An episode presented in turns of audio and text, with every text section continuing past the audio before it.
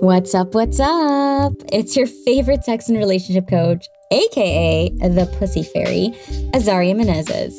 So, obviously, you've landed on the juiciest podcast if you're listening to Getting Intimate. Welcome, welcome, welcome. If you have a pussy, or you're a mom, or you're in a relationship and you're looking to increase that pleasure and orgasm factor in the bedroom with yourself, with your body, or in your relationship, or maybe you just want your pussy wet and your relationships to be the cherry on top of your sundae sex ice cream, listen to this podcast. I'll be sharing all of my knowledge, all of my ideas, my experiences, and thoughts on this podcast with you so that you can invite new perspectives and way more sensual excitement into your life. As always, try anything I say on for size and see what you like and leave the rest.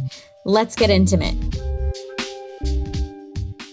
Yes, welcome back to another episode of Getting Intimate. So, I have taken a couple of weeks to tend to my mental health. It's been really crazy with my anxiety these days. Um, I have some health anxiety. Like, I'm healthy, I'm fine, but like sometimes I go through these little bouts of where I think I'm not fine. So, here we are after a crazy week and a half of lots of mental health self care and just like stepping away from all the things that are too much yeah, in this episode, we're going to get pretty personal here because I think this is a really big thing is like, how do we deal with intimacy stuff? And how do we deal with relationships? And how do we deal with sex when our body, our mind is going through it, right? And for those of you who struggle with anxiety or who struggle with mental health, this might be a really, really good episode to tune into. And I just kind of share like really how I deal with it. So take what you love and leave the rest because we all know that everything I share is really just based on uh, my experience. And so let's get intimate. Okay, okay, let's talk about anxiety. Let's talk about stress. Let's talk about mental health. These are all things that can greatly affect how we show up in the bedroom, how we feel in our bodies, what capacity we have to connect towards intimacy, right? And when this comes up, right? Like when we're having stress in our bodies come up or when we're when we're having a hard time just even feeling connected to our own bodies or our own grounding or our own regulation our nervous systems, right? It can be really really hard to prioritize sex. Like that when you're struggling with your mental health or anxiety or whatever, right? Like it can be tricky for your brain to just be like, oh, let's put intimacy like right on the top of the priority list and let's make this our focus. Like, no, that is usually the first thing that takes the back seat, right? Because the body's prioritizing, okay, like we're in survival mode now, right? Like our nervous system is activated.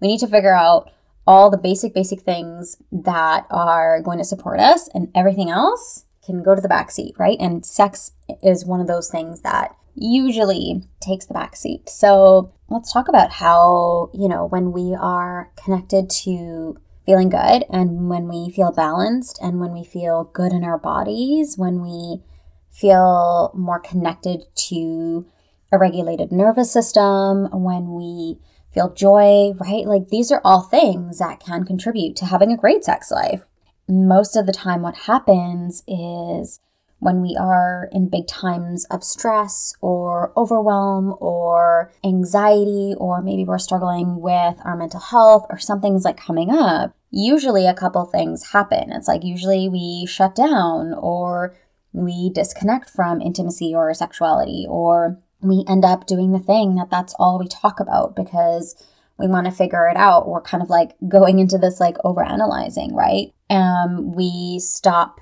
doing all the things that we love and almost like go into a freeze state. Or we start feeling guilty for feeling this way, or we start to disconnect, or we don't talk about our feelings at all, right? Like there's so many ways that this can go. And a lot of us have different ways of relating to overwhelm. And so it's really important to recognize, oh, okay, when is the moment where things are slowly feeling like, okay, my system is getting overwhelmed, right? And you start to notice some of these patterns. And the thing that I do is like I start when I start feeling a little bit overwhelmed, I start just documenting a couple of words during the day of what I'm feeling like, if I'm shutting down, if I'm feeling overwhelmed. And this really helps me to like get a really good overview of where I'm at with my mental health and like if it's going to snowball and just recognizing like how am I feeling? How is my body feeling today? How am I experiencing sensations in my body? What's my mood like? It's really really really important in this time to just double down on taking care of yourself, right? Doubling down on recognizing, okay, these patterns are coming up. I'm starting to really feel overwhelmed. What do I need to make myself feel supported, right? And maybe it's reaching out to a mental health professional. Maybe it's uh, really increasing that like time that you have for yourself uh, to do something that helps you get grounded. So maybe it's like going to a yoga class or doing some yoga at home. Maybe it's like dialing up on the meditation.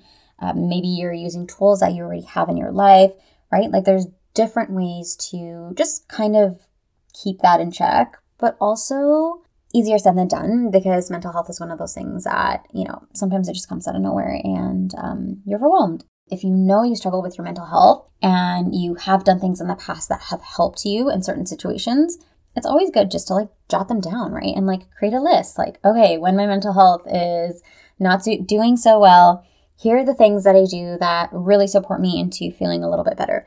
So you can just like document all of those things that are supportive. And for me, it's like, okay, when I'm feeling anxiety, when I'm feeling super panicky, what helps the most for me is actually doing lots more shaking and sounding, doing some breath exercises, taking time away from doing and needing to do all the things all the time and also like on an emotional and mental level. And obviously connecting with my like mental health professionals getting coaching support going outside on walks connecting with my partner right? Like all of these things i have like a list and then i go and i just like do one by one by one and sometimes it doesn't work right away obviously sometimes that's not the thing that does the trick but it does feel quite helpful if you look back on the compounded effects. So, the whole point of this was actually to talk about what happens in intimacy, right? Like what happens in intimacy, what happens to our intimacy when we are so focused on what's happening in our bodies. Because, like, yeah, we're our nervous system is up in flames and it's it's we feel overwhelmed we feel stressed maybe we feel anxious, maybe we feel a little bit like demotivated or depressed, right? Like, yeah, intimacy, intimacy just gets kind of sucked dry. All of a sudden, the ocean just turned into a Sahara desert. So, and I want to give you a little bit of something to think about because it can, like, you know, we could argue that, like, absolutely, yes, don't think about intimacy or closeness or anything like that when you're feeling overwhelmed. And it's not necessarily the first thing that you think about or like even think about wanting to do, right? But sometimes there can be so much value in finding ways that it can feel good for you and that you do desire. So I'm going to talk about a little bit of that when we get deeper into the episode, but you can shift, right? How you relate towards intimacy even when you're having like a crazy stressful and like overwhelming time in your life where you're really busy or you're just like feeling overwhelmed and all of that stuff.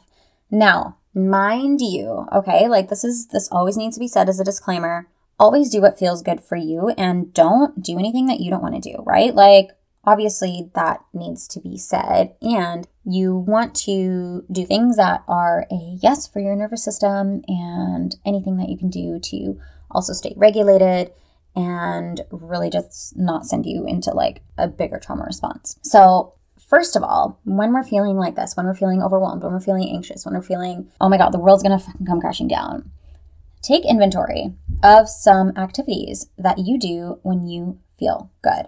Okay, so think about like when I'm actually feeling good, what are some of the things I'm cons- consistently doing? What are some of the things that feel really good in my body? What are some of the things that actually help? And just write them down, right? And think about like implementing one of these activities into your day. So it could be a modified version of what makes you feel good, right? And it could be a I don't know, like just dosing it to however you need it, right? Like just think about like, okay, what is it? What is it that I do when I am feeling good and how can I incorporate this into my life, right?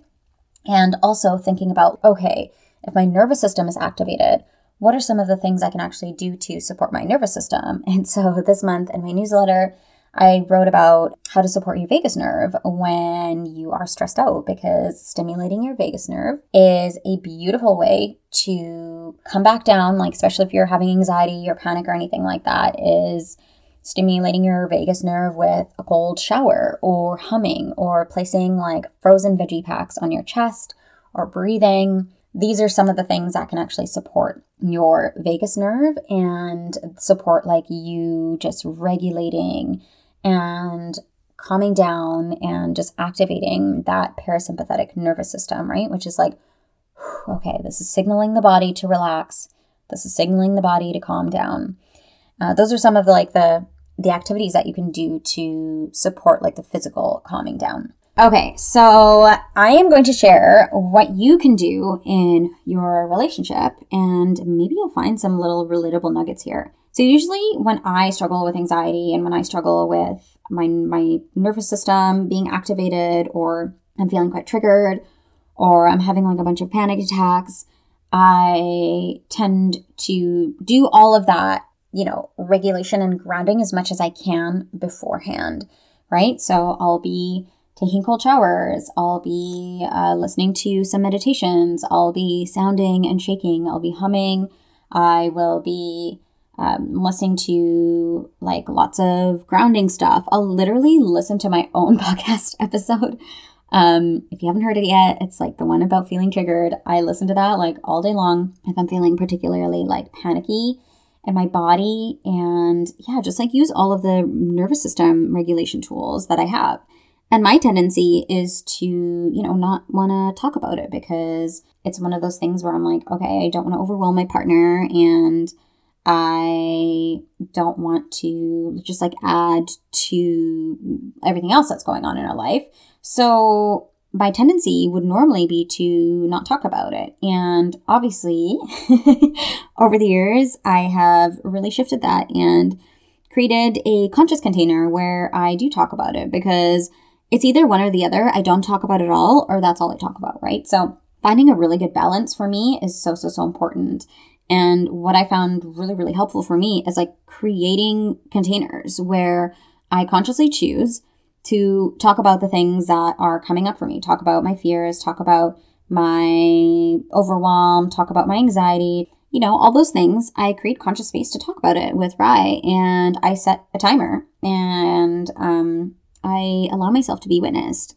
And then I also choose a separate container to pick the things that um, pick the things to talk about that I really love and that I'm grateful for and that feel good in my life right now. And I set a little timer for that, right? And then that gives me a really beautiful space to talk about what I need to talk about. And, you know, if I'm not feeling particularly that I want to talk about what's going on, it gives me like that safety of knowing, like, okay, this is a container for my feelings and this is the container ends when the timer ends. Or when I'm talking about it a lot, it gives me an opportunity to like set a boundary with myself, right? Because it's important for our mental health to also set boundaries within ourselves and our like how much we let it consume our lives because sometimes it can be easy to just like make that the sole topic of your relationship communications or go the other way, avoid it at all, right? So I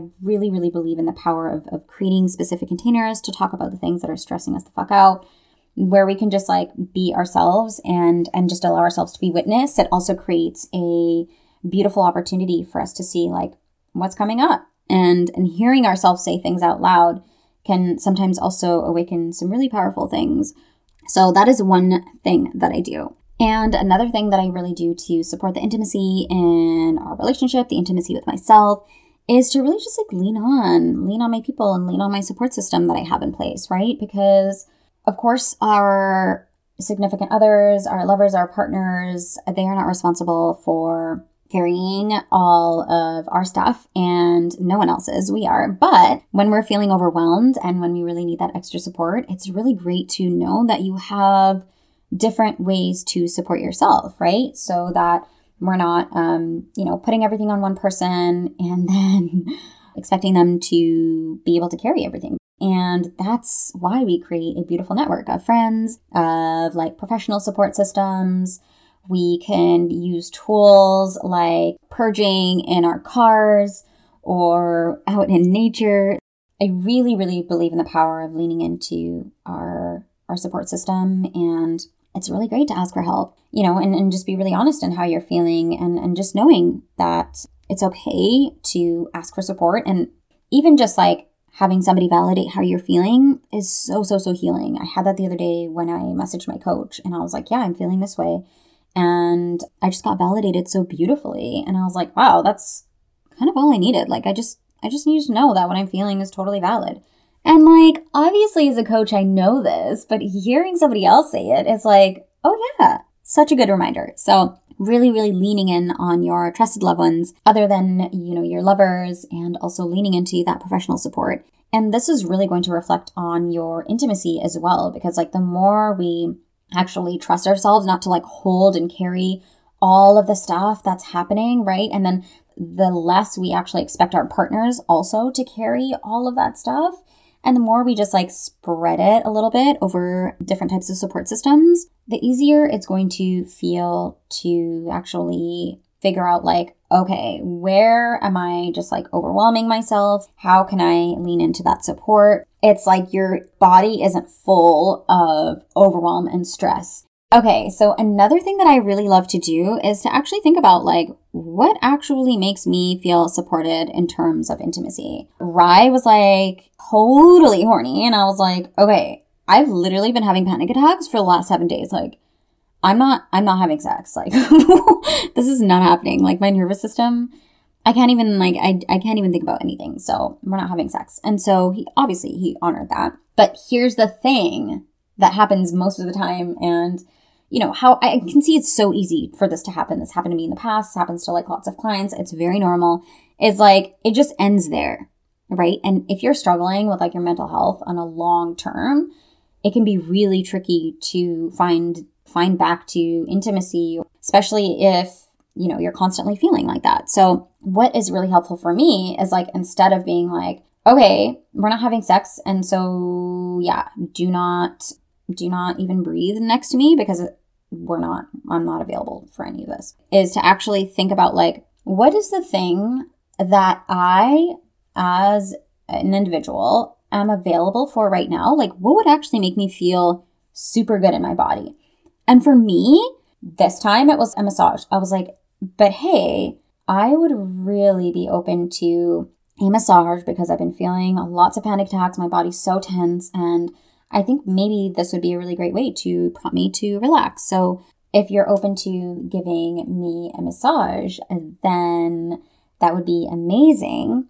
And then we could also find like a little common ground of something else that I might be available to post massage. I knew that I needed to get my body in a state of feeling more relaxed in order to even consider any type of intimacy, right? Because when our body's on alert, when it's on alarm, there is no space for that. And the thing that I was available for was a sensual massage. And like he had the energy for it, so it was great. We had the massage, it was juicy, it was amazing, it was just like so nice. There was nothing like sexual into it, but I felt so relaxed by the end of that massage.